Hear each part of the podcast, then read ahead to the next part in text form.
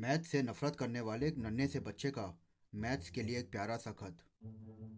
Dear maths जल्दी बड़े हो जाओ और अपनी प्रॉब्लम्स खुद से हल करना सीखो। दूसरों पर निर्भर मत रहो।